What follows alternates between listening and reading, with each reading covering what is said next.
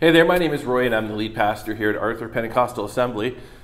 We're glad you've joined us today. We're, we're glad that you've been part, you're part of our online experience. If we've never met before, I'd love to for you to reach out and connect. We'd love to know that you're out there. You can just shoot an email off to Roy at myapa.ca. That's my Arthur Pentecostal Assembly, myapa.ca.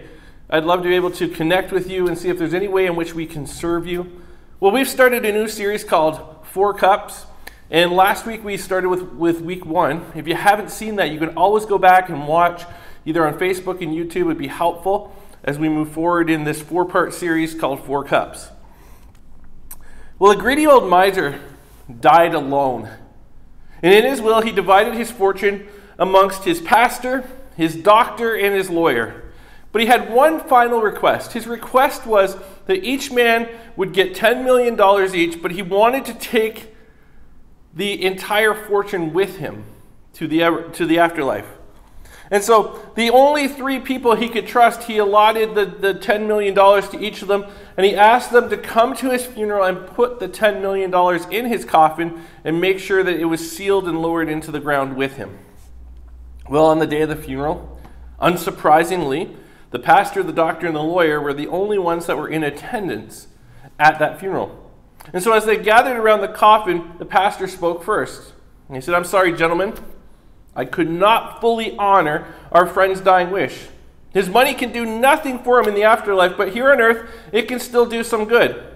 So I confess I donated $1 million to some charitable organizations that are reputable, and, and, and I also took the, uh, another million and donated it towards missionaries that will be able to spread the, the word of God throughout the world.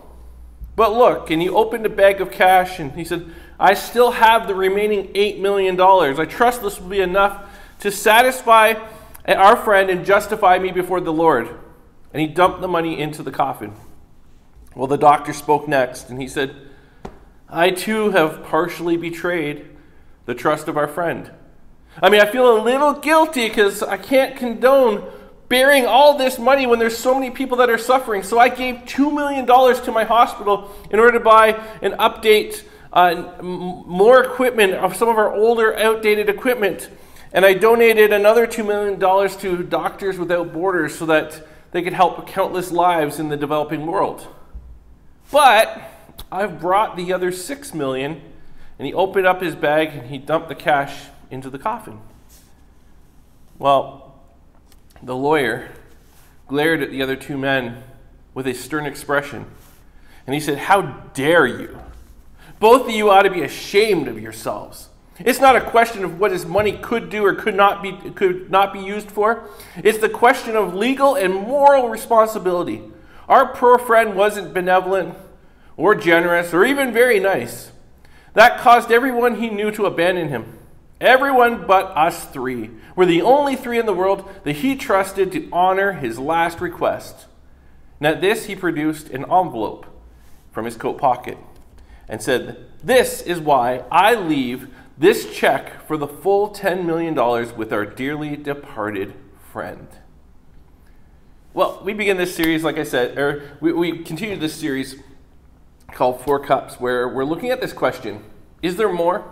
Is there more to this life than the mundane? Is there, is there more than just accumulating as much wealth as you possibly can before you die? Is there more that God wants for us? And how do we discover that more? Is there more? Well, I, I pray today, if you're struggling with that question, that, that God will find you where you are and, and help answer that question for you. Last week, when we started this, this series, we looked at these four cups that the, the Jews would lay out during Passover. And they would, during the Passover meal, they would celebrate the remembrance of the Jewish people's exile or their liberation from slavery in Egypt. And so Jewish people then and today still will gather once a year to celebrate Passover. On the first night, they share a meal called Seder. And, and this Passover feast involves a lot of food, some wine and prayer and reflect, reflection and celebration of what God has done for them. Part of this feast involves the Jews receiving four cups of wine, and each cup represents a different promise. Four different I wills, as the ancient Jews called it, that God promises in the book of Exodus. Now, for modern day Christians, we call this communion, where we gather, usually once a month, we gather together and we break bread and that represents the body of Christ that was broken for us, and we drink juice that represents the blood of Jesus that was shed for our salvation. And we looked at this scripture last week, but let's look at it again in Exodus chapter 6, verses 6 to 7, where these four I wills come from. It says, Therefore, Say to the people of Israel, I am the Lord. I will free you from your oppression and will rescue you from your slavery in Egypt. And again, it sounds like God's saying the same thing. I will, I will free you from your oppression. I will rescue you from your slavery. But it's different. Because God says, I will free you from your oppression. That's, that's salvation. I will free you from your old life. God saved you. He saved you from the, the consequences of your sin. He says, Then I will rescue you from your slavery in Egypt. And that's where we're going to focus our time on today. Because God's saying, I'm going to free you, I'm going to save you. Then I'm going to rescue you from the slavery that you still hold in your heart. He basically says, Now that I have taken you out of Egypt, I am now going to focus on taking the Egypt out of you. Now, if you read the, the Exodus story at any point, you will discover that even after the Israelites have left Egypt, anytime things would get hard, they wanted to go back. They would complain to Moses they wanted to go back to slavery because, at least in slavery, the suffering that they, that they experienced was something they knew they were comfortable with. But the, it was a lot more comfortable than pushing through the struggles that lay ahead that were the unknown. And then God says, I will redeem you with a powerful arm and great acts of judgment. Eh, here's, this is the third I will. This one we're going to go into a little more in depth next week, but redemption is this incredible moment where you realize that you were made on purpose for a purpose. Then he says, I will claim you as my own people, and I will, I will be your God. Then you will know that I am your Lord, your God, who has freed you from your oppression in Egypt. See, it's here that you put your feet to your purpose. It's here that God uses you to bring about change in this world. Now, last week we looked at how God has saved you, but even after you're saved, you still wrestle with some things. You still struggle with some things. You battle your sin. And as you submit and you obey, you will align your, your, your will to God's heart. He begins doing this transforming work inside of you. And this work is one that is ongoing, it's a continual process. But God said, I will free you from your oppression and I will rescue you from slavery. Now, you may be put on new ground. He may have parted the waters for you, but you will wander for years if you don't allow God to rescue you from the slavery that still exists in your heart. In Galatians chapter 5, verse 1, it says, It is for freedom. It is for freedom that Christ has set us free. Stand firm then, and do not let yourselves be burdened again by a yoke of slavery. See, if you're going to stay free, you need to understand that we as humans are triune beings, which basically means there are three sides to us. And these three sides all want to lead our actions and our thoughts. These three sides to us are body, soul, and spirit. The body is our physical side, it's the side that craves, desires. This is the side that goes up for a second plate at Thanksgiving when you know you're already full. This is the side that, that, that, that looks for physical satisfaction outside the confines of a marriage without considering the cost. This is the side that spends too much time online shopping. This is the side that goes back to the bottle over and over again when you start to feel stress. You don't want your physical side to be the leader of your life, it will get you in trouble a lot. Then there's the soul. This is the mind, the will, the emotions. This is also a dangerous leader. The soul will often prioritize feelings and emotion, and you'll find yourself wondering, why did I do that? Why did I do the thing that I did? I was your feelings will often conspire with your physical side to do some incredibly dumb things that are destructive for you. The emotional side often lashes out, seeks revenge. It can often be very volatile. And we will do whatever it takes at times to make our soul feel like it's happy, even if it's temporary. But then there's a spiritual side. This is the part of you that was made in the image of God. This is a part of you that's like God. This is the part we're going to look at. Because what happens often is we spend more time listening to our body and our soul, and we give little attention to our spirit, often not intentionally. My wife and Jen and I watched recently a reality show uh, not that long ago called Race to the Center of the Earth.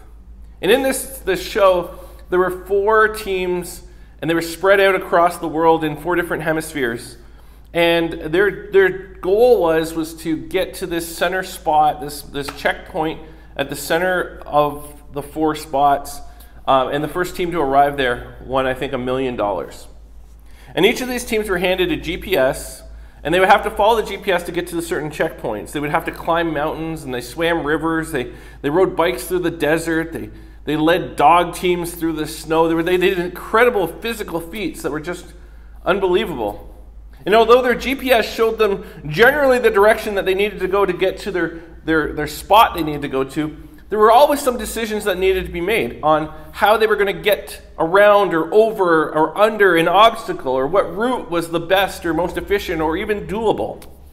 And so you had these teams of three people. And in each team, there was always seemed to be a natural leader, but a lot of times that was just the person who was louder than everybody else but the other two people, they were no slouches either. They were, they were leaders in their own worlds. And so the direction they would end up going was often dictated by who was the loudest or who was the most persistent. And just because someone was louder didn't mean that they were right, because often the, the team would decide to go with that person's uh, advice and they would go for down some path for about an hour only to find out it was the wrong way. It was a dead end, that they should have went the other way. They should have maybe listened to the quieter person. Your body, your soul, and your spirit are like three members of your team. And Your body is often the loudmouth who thinks they're always right and is good at convincing you that this is the right way to go. Your soul can be the persuasive one, convincing you with logic at times, other times making an emotional plea that just moves you uh, to go their way. But your spiritual side is the person who actually knows the way, but will often get drowned out by the other two louder voices. And so, what our goal is, is to get our body and our soul to work under the leadership of our spirit, which always knows the way. And one of the paths our spirit knows is the way to freedom. Now, the question is free from what? Well, God wants to give you three things in your freedom. Number one, He wants to give you victory over sin. Now, what is sin? On a very basic level, it's the poor choices that you and I make. See, we don't need anything else. We don't, we don't need the devil to influence us. We don't need circumstances to dictate anything. We are so good at doing this on our own, getting ourselves into trouble with our own poor choices. But God says, I want you to be free from the sin that keeps tripping you up. That, that thing that you keep doing over and over again that you just can't seem to beat. I want you to be free from that. Let me show you the way. So in Paul in, in uh, Paul writes in Romans chapter 7, verse 21. He says this, I have discovered this principle of life. That when I want to do what is right, I inevitably do what is wrong. I love God's law with all my heart, but there's another power within me that is at war with my mind. This power makes me a slave to the sin that is still within me. And so Paul articulates this battle that rages inside of him. His soul and his body are battling with his spirit, and he knows the spirit is right, but the other two are so loud and so persuasive that he ends up time and time again allowing them to drown out his spirit and allows them to lead his life. And then he goes on. Verse 24, he says, Oh, what a miserable person I am! Who will free me from this life that is dominated by sin and death? And then verse 25 says, Thank God. The answer is Jesus Christ our Lord. So you see how it is. In my mind, I really want to obey God's law, but because of my sinful nature, I am I am a slave to sin. And so Paul has this, he's this awareness that this is happening. He knows it's going on, this internal struggle is going on. And it doesn't mean it's easy, but if we're aware that the Spirit is trying to lead, if we can hear the voice of the Spirit inside us, even when we don't always make the right choice, God can begin to do a work in us in, in which we give in to the other voices less. And notice I didn't say completely, because it's a lifelong work that He's doing.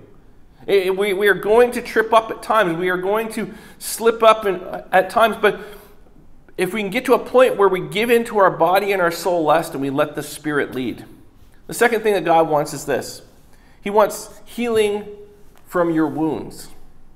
See, if sin is what I do to myself, wounds are what others do to me. Maybe today you're carrying wounds with you.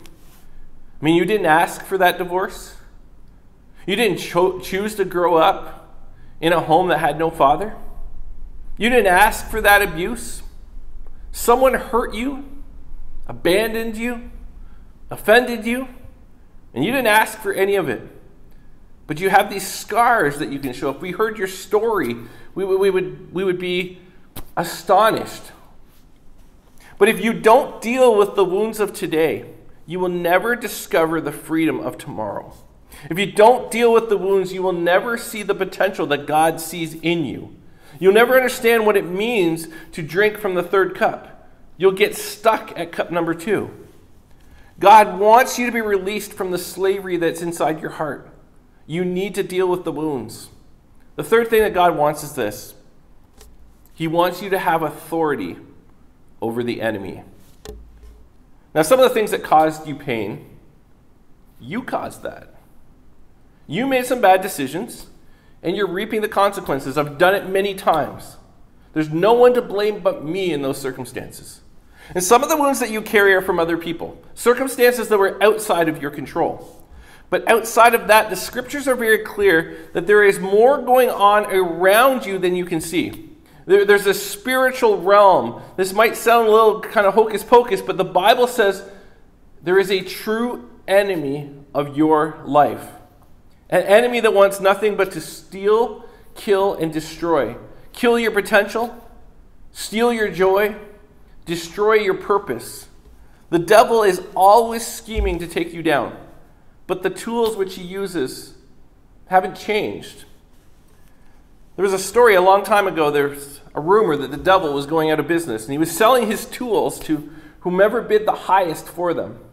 So one night, as a sneak preview, he opened the doors to his his, uh, his sale and showcased all his tools to his customers hate, jealousy, fear, deceit, and many, many more.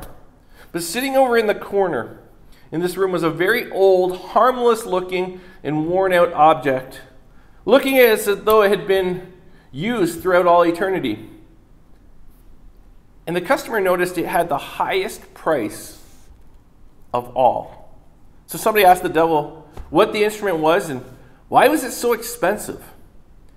The devil answered, discouragement. It's the most expensive tool because it's the one I use most. When nothing else works, I can slowly enter into the minds and hearts of people and nobody notices. And once I'm there and get them discouraged, I can do whatever I want with them. This tool is so worn out because I've been using it since the dawn of humanity and it works with everybody. Very few people know this tool belongs to me. When they get discouraged and they lose hope, they think it's them to blame, or other people, or the world around them, and the devil laughed. People hit obstacles in life, they encounter problems, but when they get discouraged, when they lose hope, it's just me doing my job. Look at what Ephesians 6, verse 10 says. A final word be strong in the Lord and in his mighty power. Put on all of God's armor so that you will be able to stand firm against the strategies of the devil. The devil's always scheming. For we are not fighting against flesh and blood enemies, but against evil rulers and authorities of the unseen world, against mighty powers in this dark world, and against evil spirits in the heavenly places. See, it's important to understand that there is an enemy of your soul that wants to take you down. But it's also more important to know that God has given you authority and that the, the devil has no power over you that you don't give him. Writing in a, a monthly periodical, Carl Armerding re- remembers an experience he had watching a wildcat at the zoo. He says, As I stood there, an attendant entered the cage through a door on the opposite side. He had nothing in his hands but a broom. Carefully closing the door, he proceeded to sweep the floor of the cage. He observed that the worker had no weapon to ward off an attack by the beast. In fact, when he got to the corner of the cage where the wildcat was lying, he poked the animal with the broom. The wildcat hissed at him and then lay down in another corner of the cage. Armerding remarked to the attendant, hey, You certainly are a brave man. No, I ain't brave, he replied as he continued to sleep. Well, then, that cat must be tame. No, came the reply. He ain't tame. Well, if you aren't brave and the wildcat isn't tame, then I, I can't understand why he doesn't attack you. Armerding said the man chuckled, then he replied with an air of confidence. He said, Mister, he's old. He ain't got no teeth.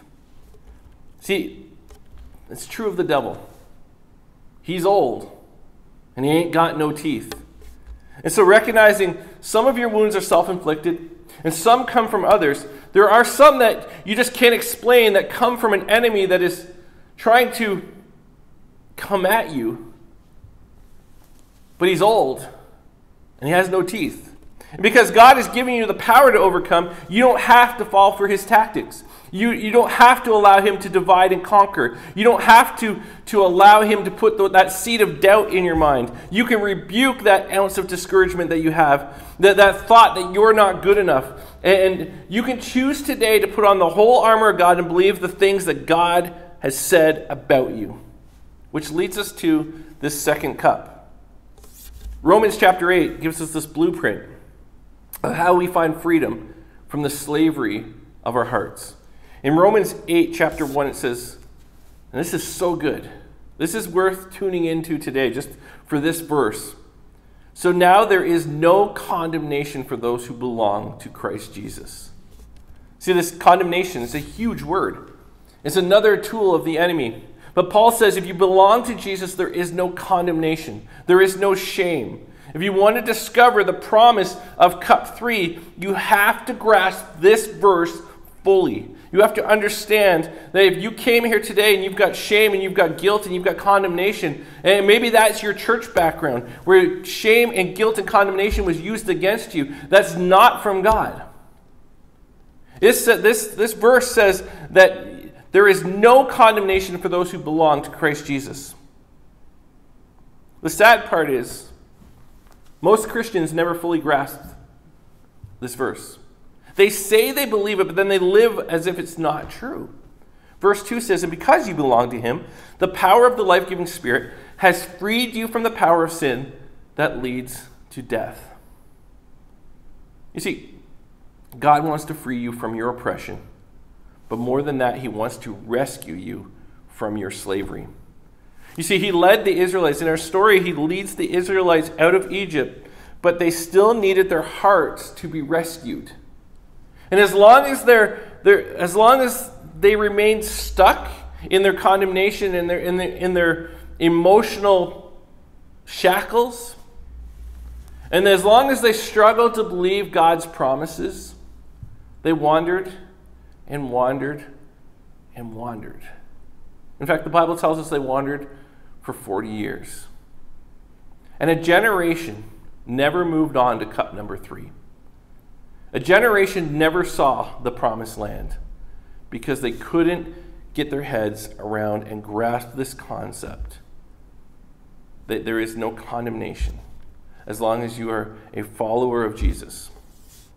Your past, your sin, your circumstances, and the enemy can rob you of the more that God has for you. But God has made you a promise. He's given you authority over evil schemes, and He's given you a future that comes with absolute surrender and obedience. Let's pray. Heavenly Father,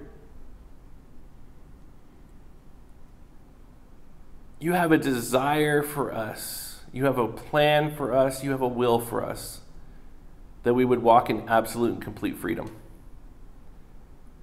For centuries at times, the church has been guilty of using condemnation as a, as a tool to control. But that was never the, never the intent, that was never the plan.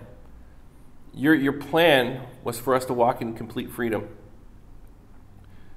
As we surrender our lives to you, you can begin to free us from our issues and our sins and the things that keep tripping us up, the things that keep dragging us down, the, the things that keep uh, pushing us away.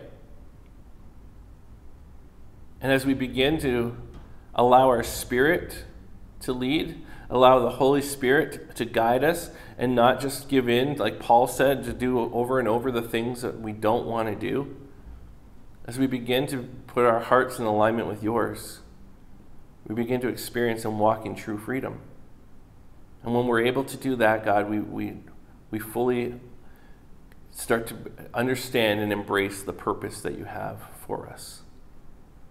So, God, let us get ourselves to a place where we can fully let go, put our trust in your promises, and experience true freedom.